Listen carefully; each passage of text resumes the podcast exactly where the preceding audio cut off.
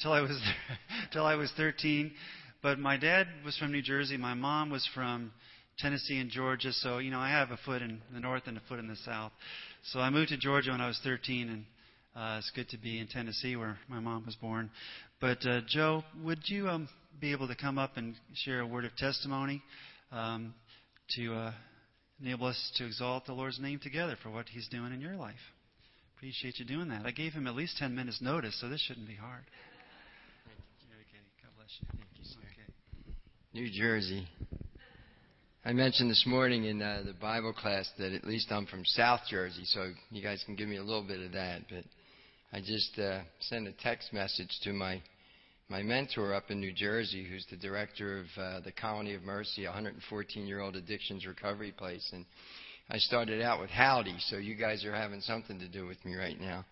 Um, I was reminded and happened to be reading it just um, about an hour ago, and I was in uh, First Timothy that says in First, uh, excuse me, Second Timothy, chapter four, verse two: Preach the word, be ready in season and out of season, convince, rebuke, exhort, and with all long suffering and teaching. And so. Uh, I come from the gospel of go. I've been blessed by the Lord Jesus Christ to have my life back and to have it uh, freely and abundantly in Him and allowing Him to live His life through me. Um, I uh, was born my, uh, to a father named Joseph and a mother named Mary in a small town in Wildwood, New Jersey. Um, and uh, the oldest of nine boys. I grew up in the Philadelphia area during the winter and spent the summers down at the shore. Uh, and I begin with things that happened in my life that were issues that I had, ideas that I then developed, idols I began to worship, and then only by the grace of God and an intimate relationship with Jesus Christ was I taken out of a 40 year addiction, a bondage to addiction. Um, and, and I begin with just one thing because I don't like to dwell on those tough parts. I rather give the praise and come to the good part that there is life after me. And um, what happened was, I can my earliest recollection at six was sitting at the top of the steps in my house with my father, uh, beating my mother up, pushing her around. My father was a smart man, learned man, a teacher, school teacher, later on to become a doctor of psychology. But he had rage, anger, and a past of his own. And I remember sitting there and I loved my mother. My mother raised us boys. My father was always working. And I was sitting there helpless and hopeless. And in came the cavalry in the form of her dad and my Uncle Jack, a World War II paratrooper, um, who came in and things calmed down. But the pattern began. Then they left. And the chaos started again. And so I began to do for me very early on. I was brought up Catholic, so I knew of Jesus, but I didn't have a relationship with Jesus, the Jesus that we know. I didn't have a father in heaven that I knew was a loving father, but I grew up with the rageful earthly father that I had who didn't love me, and I couldn't understand why he didn't, or if he did, he didn't show it. And so early on, I began to rage against that, and, and, and that rejection caused me to seek an identity that took me into those 40 years of addiction. It was an identity that I could drink, and I could run around with the opposite sex, and I was popular and I was an athlete and a jock and I could do all those things and it made me feel good. And that began, and I say it made me feel good because that's really what my addiction was. My addiction became the trinity of the human race, of me, myself, and I. And I served it well. I served it well. And uh, I had an addiction that started out with alcohol, um, and it, it escalated into uh, cocaine. It escalated into all the drugs you can think until finally, with an injury, I went to pain medication. It took me into a spiral I never thought I'd get to, which was a full blown heroin addiction. At the end of my illustrious uh, drug addict alcohol career, uh, I was uh, drinking every day. I added up the days in the 40 years. There was 13,000 days uh, in those 40 years, of which I was sober a little over 700. Uh, and I don't say that bragging, but I say that as a point of reference of how bad and how much I spiraled downward. And so uh, eventually, what happened at the end was that my life ended up in a one room, drinking every day, drugs every day, all about me to the point where I finally was going to take myself out because I had no solution. Now, fortunately, in 1976, at a campus crusade at Trenton State College in that great state of New Jersey we just talked about, uh, Bill Bright's group was there, and, and there was a guy that was walking. I saw him there. I was in a new student center with my friend, and uh, and as the guy was walking towards me, I said these words, and I and I got Dennis to tell me years later that I did say them that this man is going to come over here and start talking to us about Jesus Christ, and he did. And I made a decision for Christ that day, but I was disobedient and continued to walk away.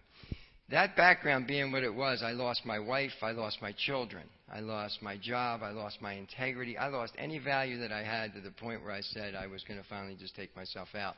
I called a friend of mine who I knew had been in recovery and was doing well and was back in the church, and uh, he said, You need to go to America's Keswick, up to the Colony of Mercy, which is a Christian recovery. I'd been in 10 secular rehabs, and nothing had happened except that I met more drug dealers and more uh, drama. I got in there and um, I was introduced to my chaplain. Let me tell you about the Colony of Mercy first of all. The foundation is they do one of two things in the beginning. Either they find out that you're saved and they take people who are saved and get them back to the cross, or you're not saved and they get you the gospel of Jesus Christ. That's what's preached there. What's preached there is that Jesus Christ is the only solution and the only hope to get out of that addiction, out of that bondage. And so I meet my chaplain who looked more shot out than I did. And I'm like, Lord, what is this all about? And I sat down and we confirmed that I was in fact saved and that I knew Christ as my Savior, but there was issues.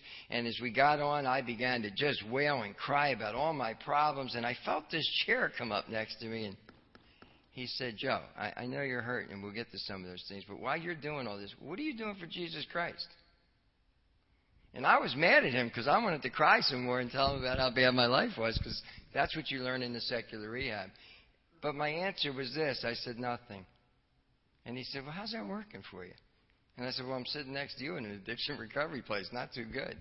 He said, Do you want to get on to knowing Jesus Christ? You want to find out the victorious Christian life of allowing Christ to come through and live his life through you? And I said, I do. And so the journey began. I went through the four months. I graduated. Um, I went into a discipleship program, which was a voluntary program for three months that ended up being four and a half. And the Lord had gotten a hold of my heart. Uh, I think of Ezekiel in chapter 36, 26. It says, I will give you a new heart and put a new spirit within you. I will take the heart of stone out of your flesh and give you a heart of flesh. I also realized at that time, too, that we were working in this Experiencing God book that God had a plan for me for His purpose, not mine. And that if I was just to be led by the Holy Spirit and to really listen, I began to go out and listen to God and sit. Say, Father, I know you're there. I began to get up in the morning. Our Father became real to me. And every morning I got up and I said, Father, here you are again with me. You're busy. You're a busy man, and you listen to me, and you sit with me, and you love me, and you put your arms around me. And uh, and every morning, no matter where I was, he was there. I had some uh, issues physically. I had heart surgery. I had infection. Uh, I had a, a blind eye. It was a whole bunch of stuff that was there. And no matter where I was, I get up in that morning, and he faithfully was there. And so I began to trust. Um, I got into a verse, Galatians 2:20, and the switch went off, and my life began to change when I realized what Jesus Christ had done, that He had taken all of that, that I had, that He had gone to that cross for me for sin, past, present, and future and that I had a hope. And when I was looking in there in the words, when it said that I have been crucified with Christ, I began to put my name in there and said, Joe has been crucified with Christ. It's no longer Joe who lives, but Christ who lives in Joe. And the life I live now in the flesh, I live by faith. I live by faith. Joe lives by faith. And I saw that word faith and I was like, I wonder what that word's all about because it had only been a word. And so I continued into the word and I got into Hebrews 11 and found out the definition. I was joking with Dr. Solomon this morning when it said it was the substance of things hoped for and the evidence of things not seen. If I had evidence of things not seen, I wouldn't have had to do time in jail, you know. And um, but but I understood what that meant, and that without faith it was impossible to please Him. And so then at the end of the discipleship, uh, I was in full boat uh, in terms of being a disciple of understanding that Jesus did not say to go make converts of them all, but to go make disciples of them all. My life really started to get rich. Uh, the day before I was leaving, the director came up to me and offered me the first internship to work with the chaplains in 113 years. And if you grow up with the identity that you're worthless like I did, to have somebody come and say, God, not him, not the director, but God felt you valuable enough to join him in his work here.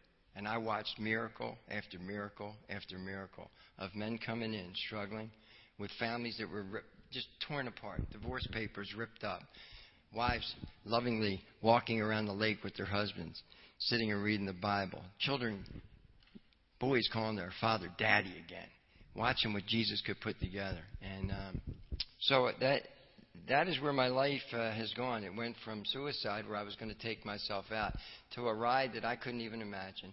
And uh, as we say at the county, that's why they call him the Most High. I don't need any drug. I don't need any alcohol. And uh, the question was asked, when did it really sink in for me? And it was this line: When I began to love Jesus Christ more than I began to love Joe Freeman, it started. It started taking off. And the more I got to know Jesus Christ, the further away I got from Joe Freeman and the depravity that is that could be within me that was in me. And uh, I, I, I walk um, in amazement. How I got here, and I'll finish with this, is uh, I was going back out to a church in York where I'd first uh, began to read the Bible, and I was set to do that. I was going to go and do a Spanish ministry, and I knew that had to be of God uh, because I don't speak Spanish, and um, but I was willing to do it, and had made an announcement. Took a uh, one of the guys from the colony up to a college up in Clarks Summit called Baptist Bible College. Their president had spoken to Keswick. We met him. He invited us up for a tour. I met a gentleman named uh, Dr. Carey Lance, who has an affiliation and a relationship with Dr. Solomon and Dr. Woodward. And I just was sitting down with him to find out what could have been on this program for a master's degree in counseling. Um, and he said, I have about 25 minutes. What's your story? I gave him five minutes. And he said, Have you ever heard of Dr. Charles Solomon? And I said, Have I ever heard of that? Yeah. And uh, so, with that and some prayer, uh, I just enrolled. I got accepted last week, and I've enrolled.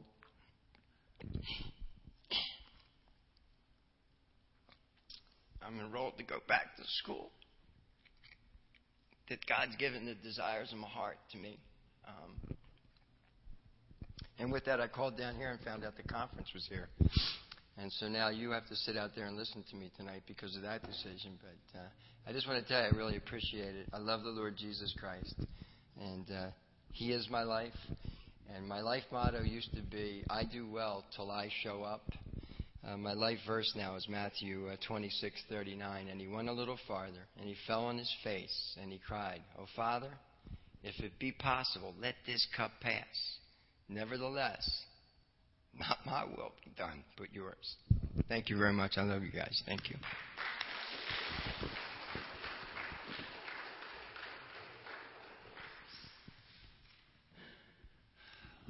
Let's have a word of prayer for Joe thank God and ask the Lord's guidance.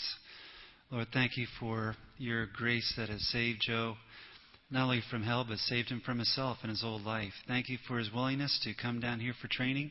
And thank you for opening the door there at uh, Baptist Bible College and graduate school to minister uh, and learn there with our friend Carey Lance. Um, Lord, I just thank you for his testimony. Thank you for America's Keswick and the Colony of Mercy, and for how your word is being proclaimed in its fullness there. So I give you glory, ask for your blessing and guidance and your provision for him step by step. In Christ's name. Amen. Amen. Thanks, Joe. Well, we're going to worship the Lord through our evening offering. So the uh, gentleman would come forward to receive it. And we're also going to ask you to turn in your hymnals to 640. Let all things now living. It's a Thanksgiving hymn. 640. Marianne's going to play through it once and then we'll sing along. But uh, who would like to lead in prayer? I think, Joe, it might be your turn. So. Uh, Precious Lord, Heavenly Father, we thank you that we could be here this evening, Lord. And we thank you, Lord, for coming into our lives and